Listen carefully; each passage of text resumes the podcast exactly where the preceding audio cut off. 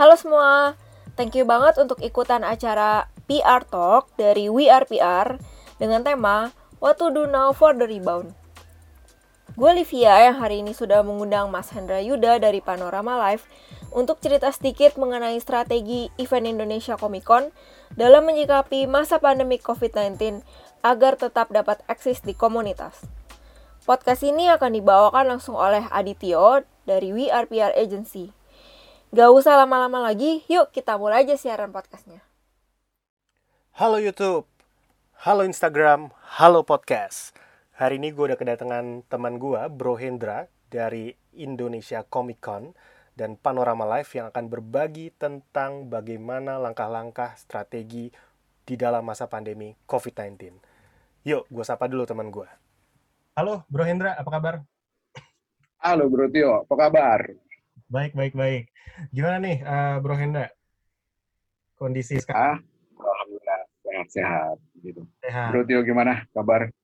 Sama, masih sehat, masih sehat terus, uh, masih jalanin aktivitas di kantor, terus sekarang sama tim di WRPR, PR agency kita, senang banget kita ngebantu seluruh teman-teman untuk uh, ikut serta nih di sesi-sesi podcast kita ke depannya. Siap, siap. Kayak intinya sih sebenarnya biar bisa saling ngebantu lah, khususnya teman-teman yang di dunia event seperti itu. Mas Hendra, sekarang aktivitas jadi uh, di rumah aja? Ya, udah sebulanan ini sih udah uh, setengah-setengah ya antara untuk WFO dan WFH-nya. Gitu. Hmm. Jadi masih masih masih ada setengah ke kantor lah gitu untuk gitu. biasa kerja rutin. Tapi uh, selama WFH ini uh, aktivitas di Panorama Live-nya tetap jalan dong ya, baik tim meeting segala macam dilakukan jalan. Ya, semua udah berubah aja sih. Yang tadinya meeting-meeting untuk fisikal jadinya berubah semuanya jadi video callan semua ya. Sama, makanya sesi kita nih sesi video call nih sekarang, video conference. Anyway, uh, kita juga live di Instagram saat ini, terus uh, di Zoom juga beberapa teman kita ada yang masuk. Uh, after that, this event will be posted also in our Spotify, so uh, kita berharap di edisi podcast-podcast ini uh, bisa menghidupkan kembali suasana event di Indonesia. Nah, uh, berhubung sekarang masih kondisi WFH, Mas Hendra, pengen tahu hmm. lebih dalam teman-teman di Panorama Live ini aktivitasnya seperti apa, Mas, uh, selama WFH ini, khususnya Mas Hendra nih? Uh, untuk di Panorama Live sebenarnya sih uh, kita masih tetap jalan ya. Uh, di gue sendiri untuk sales, gue masih sales gitu kan. Uh, kebetulan memang uh, untuk biar pada tahu ya teman-teman uh, tim untuk ICC ini terutama di under uh, Panorama Live ini kan sangat-sangat uh, small team ya kita kita ada empat orang yaitu ada bagian sales, ada bagian marketing, bagian konten dan bagian production. Nah gue sendiri megang untuk yang sales kebetulan ya so far kalau teman-teman exhibitor tahun lalu sih masih banyak ya. Ya artinya maksudnya mereka uh, masih oke okay untuk ikutan tahun ini semuanya. Oke, okay. uh, exhibitor masih oke, okay, tapi pastinya banyak pertimbangan terkait dengan pembatasan-pembatasan uh, yang dilakukan uh, pemerintah ya, Mas Hendra ya. Betul, betul. Masih uh, apa namanya? Ya banyaklah pertimbangan. Tapi so far mereka punya apa namanya optimism samalah sama kita gitu bahwa uh, COVID ini akan nanti berakhir. Cuma memang saat kondisi kayak gini kan tidak pasti. Jadi ya kita ngebangun berdasarkan ini aja lah uh, uh, trust bahwa uh, ini kan berlalu. Seperti waktu kemarin memang kita ada skema ya kurang lebih enam bulan ke depan ini mungkin akan berlalu dan uh, event akan tetap jalan. Tapi secara general ICC om masih on schedule. Masih di tanggal 3 dan 4 bulan Oktober tahun 2020 ini. Oke, okay, so uh, still happening Oktober tanggal sampai tanggal 4. 4 ya. Oke, okay. uh, I will be there Mas Hendra. Tenang, saya pengunjung setia ICC. Lo pasti yang gue todong untuk pertama datang lo. Siap. Oke, okay, so uh, thank you juga Livia tadi sudah dibuka dengan uh, introduction yang sangat uh, wonderful sekali. Jadi yeah. as we know that currently ada PSBB di mana-mana dan tentunya untuk penyelenggara event organizer ini menjadi hal yang sedikit banyak menakutkan, tapi pastinya ada berkah di sini. Uh, dia sudah buka dengan introduction bagaimana sih uh, Indonesia Comic Con khususnya tim Panorama Live karena saya tahu gue tahu eventnya banyak banget uh, nggak cuma Indonesia Comic Con aja strategi dalam menghadapi uh, pandemi COVID-19 ini. Nah kalau gue lihat dari profilnya Mas Hendra sedikit kemarin sempat browsing browsing di LinkedIn ternyata Mas Hendra ini uh, cukup luas wawasannya karena dari 2006 sampai 2007 pernah menjabat sebagai PR manager juga ya ternyata. Iya. Betul ya Mas. Memang, memang industrinya waktu itu agak berbeda sih ya. Maksudnya PR uh, awal kerjanya di eh boleh kan gue jelasin ya? Mhm, silakan. Uh, gue kerja itu di apa namanya uh, International Foundation. Jadi uh, foundation dari Jerman.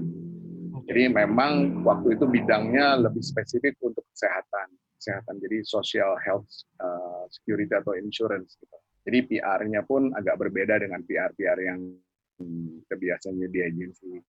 Menarik. Itu ya. Mas Hendra ke Mahaka, terus ada beberapa event juga, uh, event organizer yang sempat Mas Hendra ikut serta dalam proyek-proyeknya, terus beberapa usaha startup sendiri, unik untuk nanti diceritakan juga sedikit aja. Uh, dan terakhir kita yep. bareng beberapa tahun ke belakang di Panorama Exhibition ya, yang sekarang akhirnya jadi Panorama Live dan punya uh, menyelenggarakan event Indonesia Comic Con. So, uh, Mas Hendra langsung aja ke topik kita hari ini. What to do now for the rebound? Karena kita tahu pandemik ini nggak mungkin seterusnya seperti ini. Uh, sebelum gua masuk ke sana, pengen tahu dulu mungkin buat teman-teman karena ini akan akan disiarkan melalui podcast juga. ICC itu background eventnya tuh apa sih mas? Ya sebenarnya kan kalau dulu kita di RP kan uh, eh, ICC ini kan uh, dia itu under bisnis clusternya lifestyle ya. ya. Berbeda dengan yang lain, dia lifestyle dan dia kan uh, eh, B2C dan biasanya kita nyebutnya passion event kan. Oke. Okay. Itu kurang lebih gitu kan ya. Uh, gue punya ya maksudnya kalau di sales gue bisa jawab untuk yang target uh, exhibitornya. Exhibitornya sih sebenarnya uh, terbagi atas segmen-segmennya adalah dari segmen pertama segmen uh, berdasarkan brand ya. Oke. Okay. Itu yang biasanya kita uh, cari untuk sponsorship. Kemudian untuk berikutnya adalah para kreator. Uh, Oke. Okay. Jadi kreator ada di lima pilar kita ya, ada toys, komik, uh, animation, uh, movie, ya kan, sampai even uh, untuk uh, uh, apa cosplay. Karena kan sekarang juga industri cosplay juga lagi marak gitu kan dan uh, studio-studio yang basisnya itu mereka bikin untuk cosplay prof juga itu udah banyak gitu. Hmm. Seperti tahun kemarin aja kurang lebih ada satu sampai lima uh, lima lah kurang lebih yang uh, uh, established ya mereka untuk uh, cosplay prof itu mereka jualan. Terus uh, Uh, biasanya sih kalau untuk exhibitor uh, untuk yang creator juga terbagi ya. Ada yang bagiannya untuk mereka yang udah profesional. Terus ada juga mereka yang sifatnya studio uh, personal atau biasanya mereka kolektif atau mereka creative circle lah istilahnya kan. Okay. seperti itu. Seperti itu kurang lebih Oke, jadi uh, di sini ada teman-teman juga yang bukan dari uh, industri event mungkin atau ada para pendengar yang memang sudah mengetahui industri event. Jadi di Indonesia ada Indonesia Comic Con. Uh, itu adalah salah satu event yang cukup menarik karena menyasar market pop culture yang seperti disebutkan oleh Mas Hendra tadi untuk pangsa pasarnya ini adalah target eksibitor bagi para uh, produsen toys, komik, uh, animation, baik graphical maupun desain, dan juga para cosplayer. Dan tentunya target visitornya ini uh, yang seperti gue gitu ya, pengoleksi koleksi komik, yeah. koleksi mainan, kolektor, terus ada family dan lain sebagainya. Jadi ini event pop culture banget. Dan memang dibilang pop culture, jadi salah satu konsepnya di Indonesia Comic Con itu dari yang gue tahu adalah ke segmen yang sedang populer di masa yang di masa tersebut. Jadi saat itu sedang populernya apa? Uh, misalkan sedang populernya animasi, sedang populernya itu adalah mainan. Uh, kalau sekarang nggak tahu apakah Korea masuk ke pop culture-nya orang Indonesia, mungkin soon will be uh, one of the segment in ICC. Nah, uh, seperti itu. Jadi ini adalah event pop culture, pop popular culture event untuk masyarakat di Indonesia. Dan pastinya susah. Kenapa? Karena uh, event pop culture, which is event lifestyle, itu erat kaitannya dengan perkumpulan massa. Gak mungkin ngundang cosplayer via virtual. Ya mungkin, tapi idenya, uh, value-nya harus dibentuk. Nah, pastinya susah di masa pandemik ini untuk menjalankan, apalagi uh, sekarang pembatasan di mana-mana gitu ya.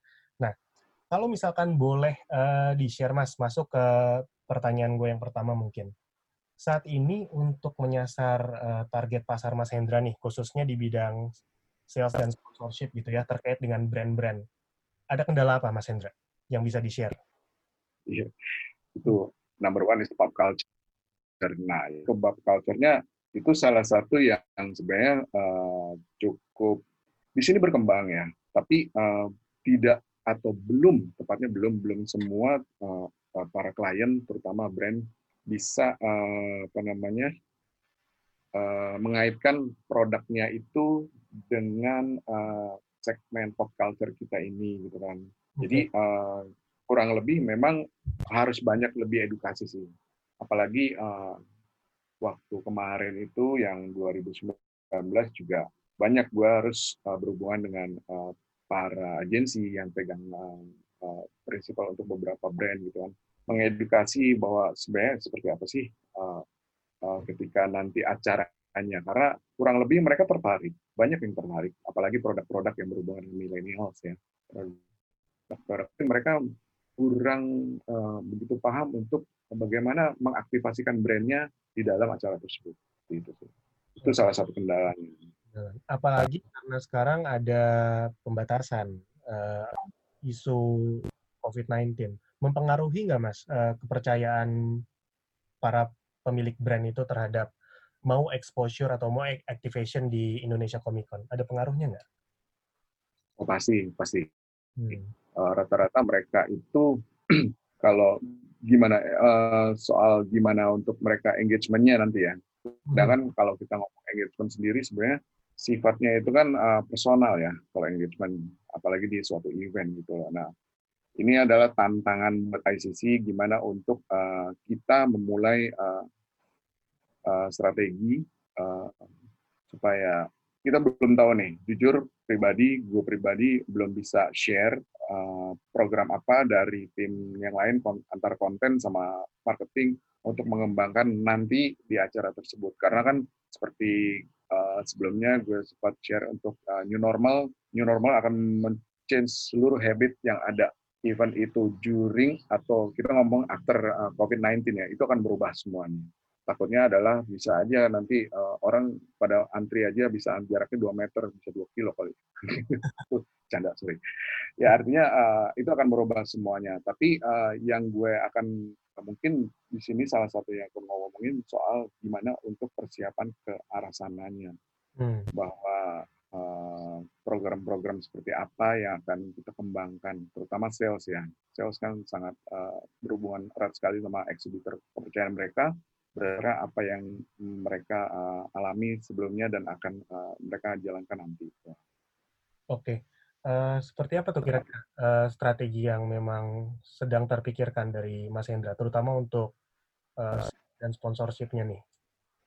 Kalau gue, gue gini, uh, di saat kayak gini nih, yang paling berat adalah sebenarnya kita kita selling ya, selling. Terutama gue untuk selling ini uh, malah sebenarnya uh, kebanyakan uh, klien belum bisa konfirmasi, benar? Ya. Seperti kan? Uh -uh. Nah, cara gue adalah gue melakukan apa yang pernah gue baca di satu buku. Boleh sebut nggak bukunya? Boleh. Itu keren banget. Sebenarnya itu bikinan uh, siapa kalau nggak salah namanya Stratton Kramer. Dia orang PR, kayak lu gitu kan. Hmm dan dia di bukunya tersebut adalah menitik beratkan bahwa ketika terjadi uh, bukan ketika lo pada saat satu titik harus benar-benar selling lo malah harusnya unselling gitu. ketika lo harus selling, lo malah harusnya unselling. Oke, okay, so gitu ya.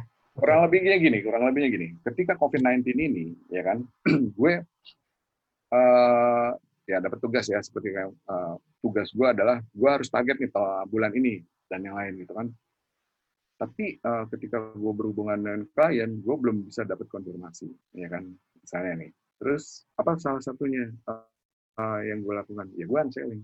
Gue lebih banyak akhirnya adalah ya ngobrol-ngobrol santai seperti ini gitu. Jadi gue tidak membahas untuk ke depannya gimana, apa yang, uh, tapi gue mengajak mereka untuk berbuat misalnya promosin barang mereka dan yang lain seperti kayak uh, bikin channel seperti ini.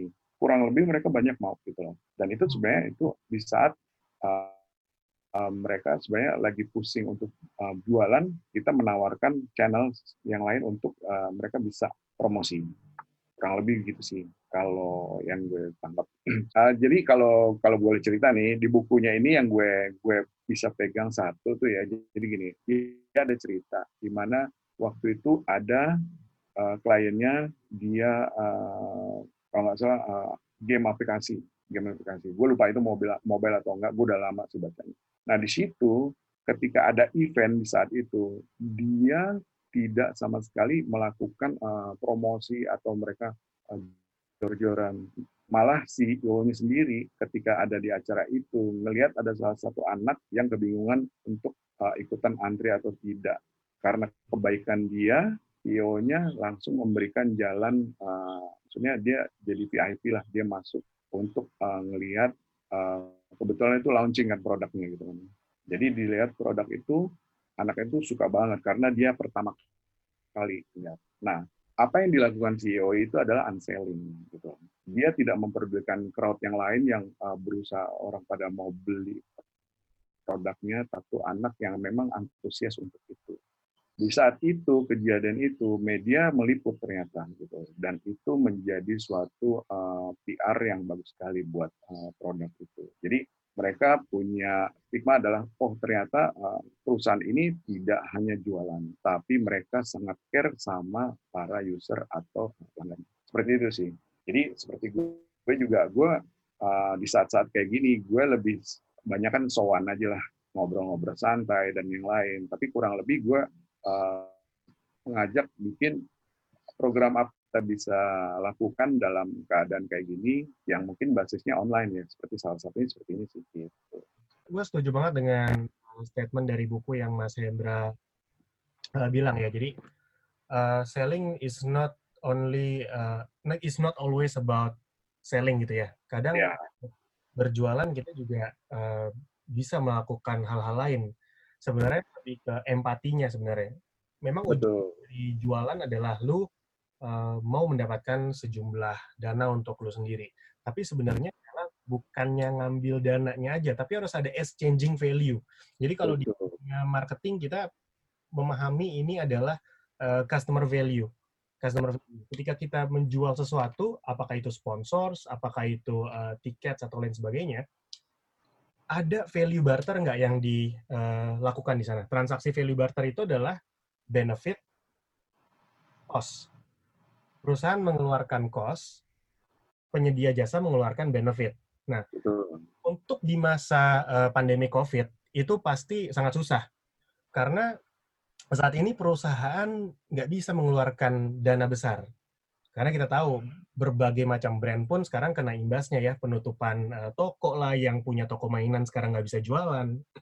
Yang punya desain animasi mungkin masih bisa menggambar tapi apakah uh, usernya masih konsumsi itu juga belum tahu.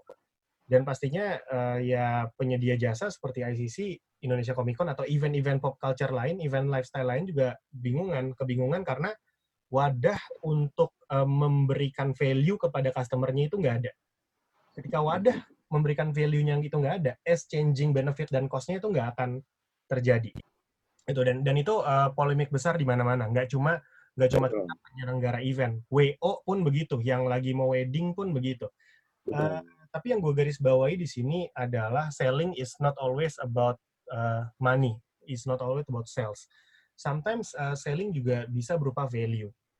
Betul. Uh, untuk masa-masa seperti ini khususnya agency karena uh, di tempat gue mas WRPR juga agency kita juga concern terhadap cash flow kita dan kita pastinya concern terhadap uh, klien-klien kita. Tapi agak kurang wise gimana saat pandemik saat ini justru kita memberikan uh, penawaran-penawaran yang dirasa sepertinya nggak make sense. Betul. Nggak make sense sama sekali. Uh, ini terlepas dari perusahaan Mas Hendra dan uh, bisnis gue gitu ya.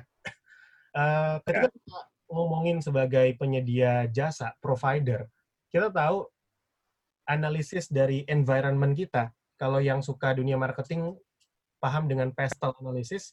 Pastel analysis salah satunya adalah environment. Salah satu keadaan yang terjadi sekarang adalah keadaan yang tidak diinginkan banyak orang.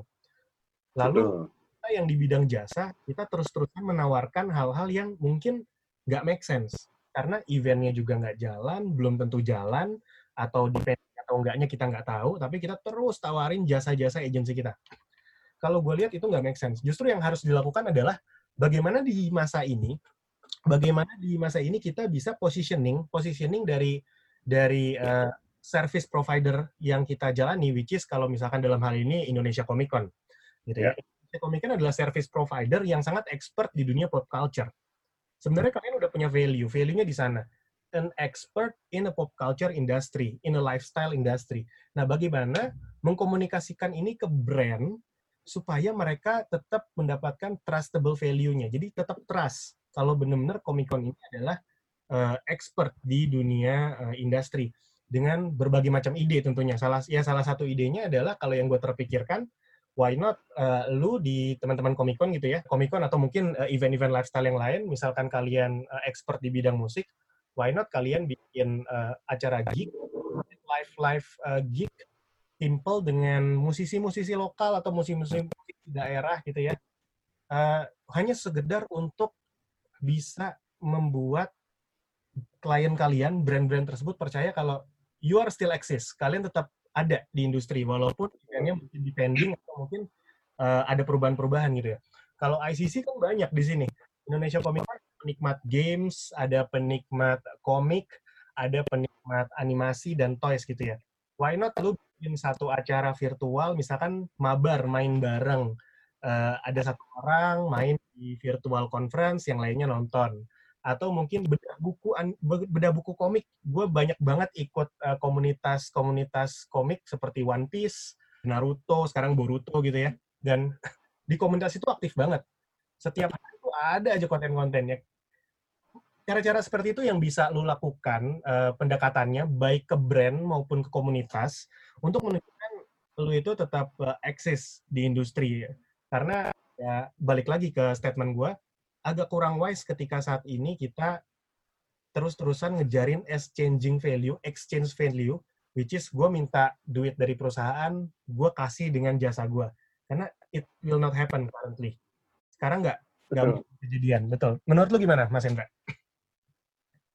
Iya, gue setuju banget kata-kata lo tuh, setuju banget. Karena emang uh, kita lagi, gue deh, gue deh, uh, gue untuk bagian sales itu kan megang beberapa brand, gue udah ngobrol beberapa uh, dengan beberapa teman-teman yang uh, di brand itu. Mereka setuju sih. Salah satunya adalah uh, apa namanya merek dari marker ternama ya di hmm. dunia.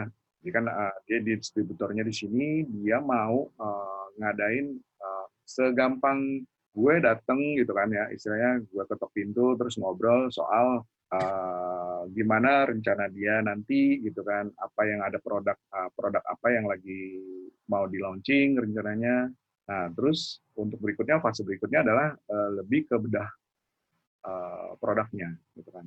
Bedah produknya terus gue rencananya juga ada pengen nanti ada tutorial dari produk-produknya itu yang udah dijelasin. Itu nanti uh, apa namanya istilahnya dicoba eksperimen apa aja gitu kan penggunaan uh, peralatan sendiri. Ya salah satunya itu ya. Baru nanti gue akan ajak-ajak teman-teman yang lain untuk mencoba produk itu. Seperti itu sih. Ya, gue gua gua happy juga di industri uh, banyak sekarang gue lihat teman-teman penyelenggara event, penyelenggara kegiatan yang nggak mati gaya gitu. Uh, sekarang sudah mulai bermunculan beberapa event-event yang mungkin tajuknya mereka kan trade show ya, dagang, jualan, menghubungkan hmm. pembeli dan penjual. Tapi ketika mereka nggak bisa lakukan itu karena lagi ada pandemik, yang mereka uh, naikkan adalah konten conference-nya, konten komunitasnya dan which is uh, gue seneng karena that's a right choice. Itu adalah langkah yang tepat karena yang paling benar saat ini untuk dijalankan adalah memberikan pemahaman kepada publik kalau you are an expert. Yeah. Bahwa yang menyelenggarakan event ini adalah expert di industri dan ketika semuanya sudah kembali normal, become a top of mind of your community. Itu yang terpenting. So untuk masa sekarang sebenarnya bukannya turn off your engine. So menurut gue masa sekarang kayak lu turn on your engine. Bahkan lu masukin gigi lebih tinggi lagi, lu ngebut lagi untuk touch dengan community. So Uh, Mas Hendra, pertanyaan gue berikutnya, uh, tadi lu udah memikirkan strategi yang kurang lebih sama seperti yang gue pikirkan sebenarnya ya. Uh, di masa-masa hmm. seperti ini kita terus aktif, kita terus masuk komunitas dengan berbagai cara gitu ya. Tapi kita lebih ke value yang sifatnya pendekatan secara empati, empati. Nah, uh, kira-kira kapan nih uh, teman-teman di Panorama Live atau ICC akan menjalankan strategi ini? Atau bahkan sudah, mungkin gue nggak tahu. Uh, Jujur belum, karena emang kita lagi formulasi untuk uh, apa namanya programnya. Insya Allah sih uh, minggu depan udah bisa dimulai okay. untuk ngisi ya kebetulan untuk ngisi masa PSBB kedua ya kalau nggak salah nih kita kan sampai dua lap dua sembilan ya dua sembilan Mei gila. Oh, iya iya benar. Ya, artinya punya kesempatan untuk uh, memperbanyak konten seperti itu gitu. Banyak sih udah mereka mereka mereka tertarik sama sekali gitu. Ya lagi komunitas ya. Buat teman-teman yang dengerin uh, podcast ini, uh, mungkin kalian akan dengarkan di hari atau tahun yang berbeda. Saat ini podcast dibuat dalam masa pandemi COVID-19, di mana di awal bulan Maret kurang lebih ya kemarin kita sudah uh, banyak mengalami pembatasan-pembatasan kegiatan, khususnya untuk yang berkaitan dengan perkumpulan banyak orang. Dan sampai sekarang pembatasan itu masih terus dilanjutkan sampai akhir kemungkinan bulan Mei, which is 2 sampai 3 bulan industri uh, kreatif, industri hiburan kita mati suri. Di beberapa jurnal dan uh, artikel pun dikatakan kerugiannya udah melebihi dari uh, satu atau dua triliun bahkan ratusan triliun gitu. Jadi kalau misalkan teman-teman yang dengerin podcast ini di tanggal dan tahun yang berbeda, ini dibuat pada masa pandemi COVID-19. So, uh, Mas Hendra, menurut lu nih ya, uh, kita kembali lagi ke Indonesia Comic Con dan Panorama Live karena eventnya lifestyle banget kan. Menurut lu ketika jalanin strategi-strategi seperti ini, uh, pengen tahu dari dari pemilihan channel, uh, karena kita sedikit banyak ngomongin juga masalah PR dan marketing channel. Channel-channel uh, yang tepat untuk uh, event-event lifestyle ini uh, seperti apa sih, Mas? Yang digunakan? Sebenarnya kalau untuk urusan ini lebih tepatnya emang uh, orang marketing atau tim marketing sih jawab gitu. Cuma yang gue tahu selama ini kalau kita uh, ngadain untuk uh, apa namanya exposure dan yang lain, banyaknya memang kita itu ada channelnya di uh, seperti di YouTube sama di Instagram. Instagram lah nomor pertama gitu. Itu yang paling kuat buat kita. Selebihnya kalau misalnya oh ya sama Facebook juga. Jadi urutannya Instagram, Facebook sama uh, YouTube kalau Twitter dan yang lain kita enggak, karena emang segmennya beda. Segmen kita itu lebih banyak di situ brandnya. Iya benar-benar kan. Kayaknya untuk brand-brand yang uh, terkait dengan industri lifestyle dan pop culture, memang pangsa pasarnya ada di sana ya. Uh, benar banget tuh. Instagram, Facebook sekarang masih oke. Okay. Uh, hmm. YouTube juga oke. Okay. Gue happy banget ngelihat Instagram Instagramnya tim Indonesia Comic Con karena uh, sangat erat dengan komunitas banget. Kalian itu yang gue amazed adalah yang gue harus apresiasi konten-kontennya not related into uh, apa ya? Gue mau ngomong kontennya tuh benar-benar luas. Jadi uh, kadang kalian membahas masalah sosial, si COVID, kadang kalian membahas masalah hobi, kadang pertanyaan-pertanyaannya pun pertanyaan yang unik, yang mengulik uh, kepala kita, mengulik kepala kita untuk berpikir keseruan-keseruan masa kecil dulu yang kita alami. Kayak kemarin tuh yeah. ada games, games tebak gambar, tapi cuma color doang ya, cuma urutan deret yeah. warna. Ternyata itu adalah karakter-karakter kartun yang diblurkan seperti itu. Itu menarik banget. Jadi pakai color coding, color coding gitu kan ya? Iya betul dan itu uh, menurut gue untuk pemilihan channel dan pemilihan kontennya tepat. Jadi buat teman-teman di sini atau yang mendengarkan, mendengarkan podcast ini juga bisa belajar uh, dari Instagramnya Comic Con bagaimana kalian get in touch dengan industri. Jadi uh, untuk get in touch dengan industri, it's very simple. Kalian cuma perlu mengetahui orang-orang yang di komunitas tersebut pemikirannya seperti apa sih? Karena sebenarnya orang-orang yang dalam community itu adalah kita juga gitu loh pemikiran dia juga. Mereka juga berpikir secara secara manusia yang memiliki hobi di hal tersebut dalam hal mainan lah, dalam hal uh, animasi dan lain sebagainya. Jadi susunlah konten yang sesuai dengan ke sana sehingga kalian bisa get attraction dari situ which is uh, that's good implementation from uh, tim Indonesia yang harus gue apresiasi. Uh, terus kalau hubungannya dengan uh, sponsorship gimana Mas? Lu bangun channelnya seperti apa dong sekarang ke brand-brand itu? uh, seperti yang gue ceritain tadi ya, karena emang uh, kita uh, jujur baru mau mulai program yang minggu depan ini, uh, yang gue kalau gue dari sales ya, gue uh, yang sendiri gue pengen pakai ya untuk Instagram, Insta Story-nya sama di YouTube itu. Oke. Okay. Instagram, Insta Story dan YouTube ya. Uh, um, gue uh, just an outsider nih, gue orang-orang orang luar yang nggak tahu dapurnya uh, yang kalian gimana? Kalau menurut gue uh, banyak banget uh, beberapa penyelenggara. Moga-moga ini tidak terjadi di timnya Mas Hendra. Tapi yang gue tahu banyak banget di teman-teman event organizer lainnya karena kita ada pandemi COVID, ujung-ujungnya bukan buat pergerakan tapi malah duel di dalam manajemen. Jadi pengen bikin gerakan tapi banyak banyak duelnya. Mau begini enggak, begitu enggak, riset dulu, diskusi dulu, akhirnya nggak jalan-jalan. Uh, mungkin pesan gue mas, kalau memang lo mau mulai dan yakin depan mau mulai, uh, udah bagus banget langkahnya. Yang sekarang ini masa momen ini memang bukan masa untuk kalian duel dengan manajemen gitu loh. Masa ini masa di mana kalian harus ambil langkah seperti yang gue bilang, bukan turn off your engine, tapi turn on your engine kalian ke komunitas kalian, buktikan kalau kalian still exist ke industri, kalian ke brand, buktikan kalau kalian uh, partner yang tepat untuk dipercaya karena kalian memahami betul kondisi industrinya saat ini. Dan kolaborasi di sana. Jadi kolaborasi itu penting banget. Nggak usah mikirin misalkan apakah dia Kibel, Kibels itu adalah uh, klien besar gitu ya Gak usah mikirin dia klien besar atau bukan, dia klien kecil, apakah setelah me melakukan aktivitas ini, dia tetap ada di kita sebagai eksibitor, sebagai sponsor, itu menurut gue hmm. sih nggak usah dipikirin dulu. It's a management things yang gak harusnya diduelin sekarang. Tapi menurut gue adalah, lu buktikan dulu kalau lu itu memang uh, di industri sebagai expert.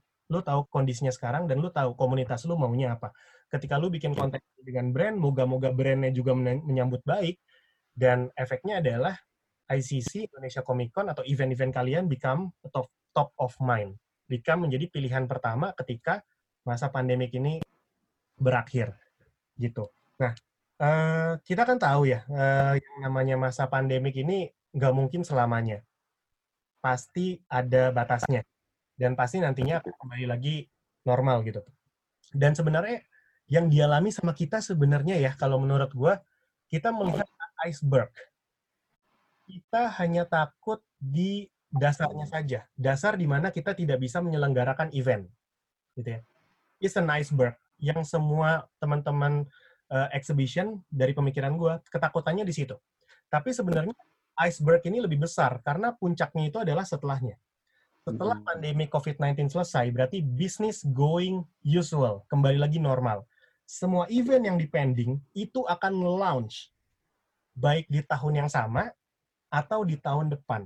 Berarti akan ada kemungkinan besar yang gue pikirkan akan ada event-event yang tadinya sudah terstruktur rapi, rapi gitu ya. Misalkan um, segmennya Lifestyle Indonesia Comic Con ini punya lima kompetitor, di mana lima kompetitornya jedanya sudah pasti tuh. Dua bulan, dua bulan, dua bulan. Tapi karena pandemik ini ada, akhirnya yang di semester satu harus mundur ke semester dua Atau mundur lagi ke semester satu di tahun depan gitu ya tapi itu jedanya sangat pendek sekali. Ini sebenarnya icebergnya, di mana ketika ini bisnis going usual, terus lo mengalami yang tadinya kompetisinya renggang-renggang, sekarang kompetisinya padat, pendek, dengan schedule yang mungkin, mungkin, uh, gue nggak tahu, hampir bertabrakan. Nah, sebenarnya ini yang harus dinotis bagi para marketer atau PR di industri exhibition adalah what to do now for the rebound uh, is not about apa yang disiapkan sekarang aja, tapi bagaimana bersaing ketika masa pandemi ini selesai. Karena setelah selesai, semua exhibition organizer akan berpikir hal yang sama. Cepat-cepat launching eventnya, supaya dapetin komunitasnya, sponsornya yang sudah masuk bisa dieksekut, dan makin banyak sponsor baru atau sales baru yang masuk. Menurut Mas Hendra gimana? Itu bener banget, setuju gue. Karena kemarin juga sempat gue ditanyain untuk uh, dari manajemen, gimana nih salah satunya strategi kita gitu kan, untuk ke depan nih gitu. Gue melihat uh, di, di masa, sorry, untuk ICC itu kan adanya di Q4 ya. Q4. Di Q4 di mana anggaplah ya, kalau kita berdasarkan kemarin uh, tiga bulan uh, masa pandemik, misalnya seperti contoh di China gitu kan, terus di Indonesia tiga bulan, tiga bulan, kemungkinan terbesar adalah masuk untuk di Q3 dan Q4 itu kurang lebih misalnya itu masa di mana sudah uh, reda orang-orang benar itu akan pack banget. Karena kembali lagi kalau kita ngelihat yang kita ngelihat global dulu ya. Karena kan uh, contohnya kalau di gue misalnya acara ICC salah satunya adalah uh, misalnya untuk movie itu kan launching movie. Movie-movie internasional sekarang itu apalagi yang berbau, pop culture itu pada diundur sampai bulan akhir tahun kan. Contohnya misalnya kemarin tuh kayak Black Widow yang harusnya kemarin April ini keluar itu udah pindah ya kan? Terus apalagi? Banyak banget. Jadi itu akan pack. Uh, keuntungannya buat gue di konten itu kurang lebih mungkin klien akan banyak. Kalau kita kontennya mungkin cuma satu film atau kayak kemarin kan kita cuma tahun kemarin kita ada satu film misalnya Terminator mungkin bisa dua bisa tiga tapi yang permasalahan yang paling penting seperti Bro Tio bilang tadi semua event akan mengambil posisi di tempat itu ya kan? Misalnya di bulan Oktober. Mhm. karena kalau misalnya uh, franchise-nya uh, Comic Con aja itu kan sebenarnya kalau dari kita itu kada NYCC dan lain semua itu ada di bulan September. Hmm. ada kemungkinan akan mundur sampai bulan Desember nah, gitu. Dan cara apa namanya Oktober November Desember nah itu akan pack banget benar nah gue pribadi lagi ngobrol sama tim kira-kira apa ya after COVID ini yang kita harus siapkan gitu karena pertama uh, secara klien juga uh, mereka akan pasti uh, invest di Q3 dan Q4 sekarang. Uang yang mereka tadi misalnya nggak uh, bisa jalanin sekarang, mereka akan di Q3 di Q4 gitu. Tapi ya itu, kita akan duel sama yang lain. Nah, ICC harus punya uh, jujur ya, gue pengen terbuka banget kalau misalnya ada teman-teman tadi kayak Tio bilang uh, eh, gue ada ide ini nih ide ini. Gue juga tuh terbuka banget untuk hal itu. Artinya hidupnya ICC ini kan nggak cuma karena uh, ada sponsor dan lain tapi komunitas yang paling utama. Karena tanpa komunitas kita nggak akan bakal hidup gitu. Jadi uh, salah satunya ini kenapa gue juga mau berbagi adalah gue juga pengen uh, istilahnya dapat masukan dari teman-teman gitu. Mungkin uh, during acara ini atau setelah acara ini kita bisa ber, uh, berbagi, bercerita gitu kan, kolaborasi terutama itu yang paling penting gitu. Yeah. Jujur gue ngelihat kemarin kayak misalnya contoh ada kan kalau head to headnya uh, ICC ini kalau di luar kan adalah kayak apa ya hmm. yang berbasis manga gitu. Terus ada kalau yang domestiknya itu ada uh, Popcorn Asia Ya. Gue jujur belum tahu strateginya Popcorn Asia, tapi Ava sudah melakukan hal yang uh, cukup uh, bagus gitu kan. Mereka melakukan kegiatan uh, di online digital. Kurang lebih programnya apa, gue belum lihat. Tapi kemarin uh, dari tim konten bilang itu keren banget gitu. Itu bisa jadi masukan kita untuk melakukan hal yang sama atau berbeda sekali. Ya, menarik menarik. Uh, memang itu yang tadi gue bilang, yang gue pengen tekankan lagi is an iceberg gitu banyak banget penyelenggara yang mikir, waduh, nggak bisa kerja nih, nggak ada duit nih, uh, dibatasi nih. Tapi sebenarnya kendala kalian nggak cuma sekarang, kendala kalian lebih besar ketika bisnis going as usual, seperti biasa. Hmm. Semuanya akan ngebut, semuanya akan berjalan bersamaan. Pertanyaannya adalah, bagaimana kalian siap untuk menghadapi rebound tersebut? Apakah brand-brand tersebut percaya? Brand kalian adalah brand yang expert. Event kalian adalah event yang expert. Dan mereka menjadikan kalian partner yang bisa dipercaya.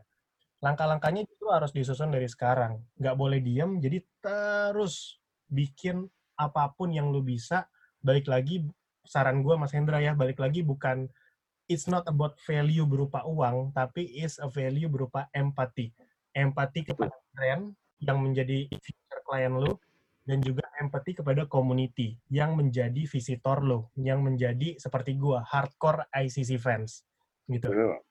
Jadi itu sebenarnya yang dibangun adalah empati, rasa kebersamaan, rasa saling berjuang bersama yang sebenarnya ujung-ujungnya akan nambah uh, quality dari brand uh, equity-nya atau brand identity-nya dari uh, masing-masing event tersebut.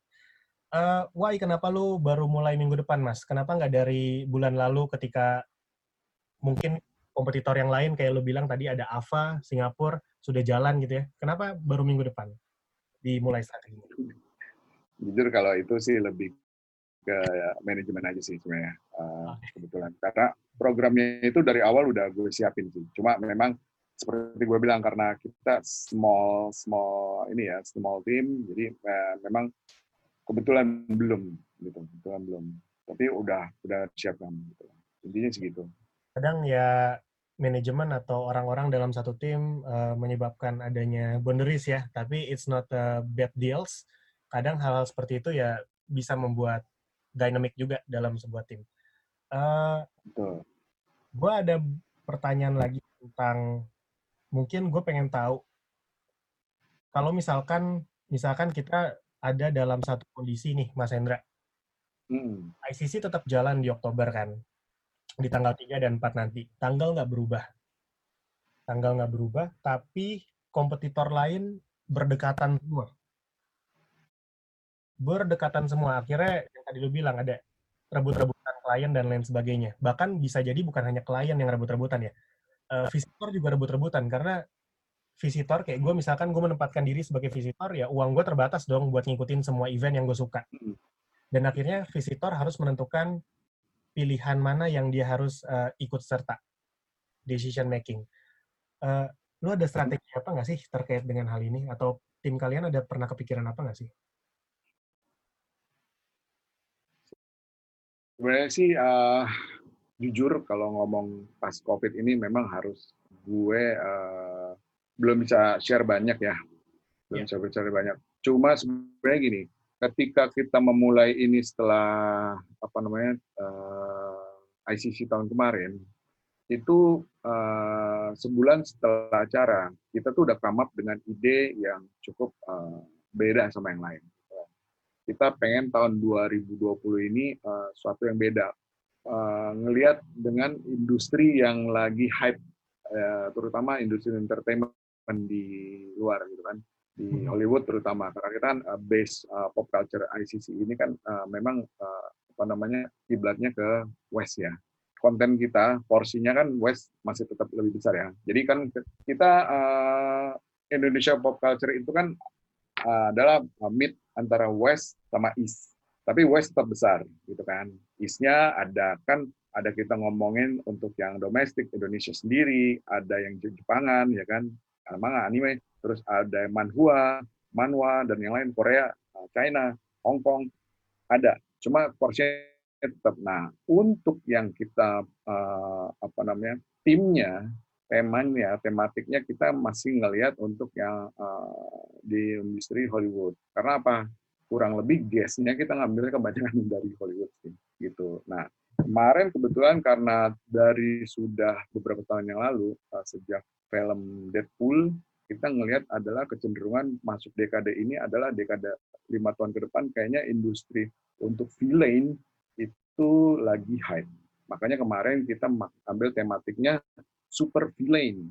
Iya. Itu biar membedakan dengan yang lain gitu kan. Jadi ketika orang-orang pada masukin cosplaynya masih tetap uh, Batman, Superman, uh, Avengers dan lain, gue udah menuliskan hashtagnya adalah uh, the good guys is not welcome in space gitu kan. Jadi emang kita lebih ke sana gitu. Nah, salah satu strateginya ya sebelum COVID ini terjadi itu itu kita udah differentiate sendiri gitu biar kita beda lagi beda yang lain apalagi terutama nggak cuma di Indonesia tapi juga di regional, di regional Asia gitu kan yang kayak kita kan juga ada yang di Korea ada di Singapura ada so far selama berapa tahun ini kayaknya sama aja gitu jadi gue uh, kita lagi ngambil tema yang pas aja gitu nah itu salah satu strategi sih biar kita differentiate yang lain jujur kemarin gue sempat lihat di di mana ya di Australia atau di mana ya mereka juga pakai tema yang sama gitu gitu. Hmm. Villain. Villain ya. Karena mereka juga lihat industrinya kan ya. Contoh kemarin kalau kita ngomong villain ada Deadpool, ada Venom, ada si Joker. Joker itu itu sangat fenomenal banget gitu ya. Kita nggak belum pernah terpikir sebelumnya sama bertonton uh, tonton sebelumnya gitu. Itu seorang karakter Joker bisa sukses dalam uh, film ya kan tanpa efek tanpa yang lain yang berlebihan seperti Avenger Endgame dan Infinity War gitu. Iya benar-benar. Ya itu. Nah jadi itu arahnya sih kurang lebih. Setuju, setuju. Untuk antisipasinya yang ke depan ini, jujur gue belum tahu. Gue sangat, gue gue pribadi yang ngomong ini, gue bukan mengatasnamakan ICC. Ya. Gue belum tahu seperti apa yang harus gue lakukan ketika waktu itu pack. Nah itu mungkin ya itu salah satunya eh, tadi masukan dari Bro Tio oke okay banget tuh. Itu akan gue pikirkan dua, dua tiga hari ini untuk gue akan ngomong tim gimana ya gitu. Karena semua event gue yakin kayak gue dengar kemarin salah satu juga ya event uh, domestik juga terpaksa harus membatalkan karena waktunya udah nggak pas. Gitu. Jadi pasti pada pindah semua. Bahkan yang kayak misalnya SDCC pun udah batal kan. Per tahun ini mereka akan pindah di bulan Juli tahun depan. Benar-benar. Dan big questionnya is a rebound gitu ya kembali lagi ke pada saat industrinya rebound, semuanya balik normal, uh, rebutan pangsa pasar yang sama, pangsa pasarnya nggak mungkin kan setelah COVID ini berkembang. Bisa jadi mungkin uh, just future ini aja ya, prediction, bisa jadi pangsa pasarnya menurun karena beberapa brand mungkin ada yang nggak mau expand terlalu besar lagi dulu. Ya. Like, oh, wait and Nah itu dia pangsa pasarnya bisa jadi sama, bisa jadi menyusut, tapi gimana caranya untuk untuk itu. Nah nanti gue ada beberapa uh, sharing di sesi berikutnya sama Mas Hendra. Moga-moga bisa menjadi advice atau menjadi pertimbangan buat para tim. Is a free free consultation dari tim gua. Uh, take it or just leave it. It's... Sesi PR Talk hari ini selesai dulu. Kita lanjut ke episode berikutnya dengan Mas Hendra. Jangan lupa follow at WeArePR Network. Sekian PR Talk kita hari ini. Terima kasih untuk semua yang sudah mendengarkan terutama teman-teman dari BEM Universitas Budi Luhur, BEM Fikom Universitas Esa Unggul, Komunitas Ilmu Komunikasi Paramadina, dan Info Jakarta City. Jangan lupa subscribe dan follow PR Talks untuk dengerin episode selanjutnya.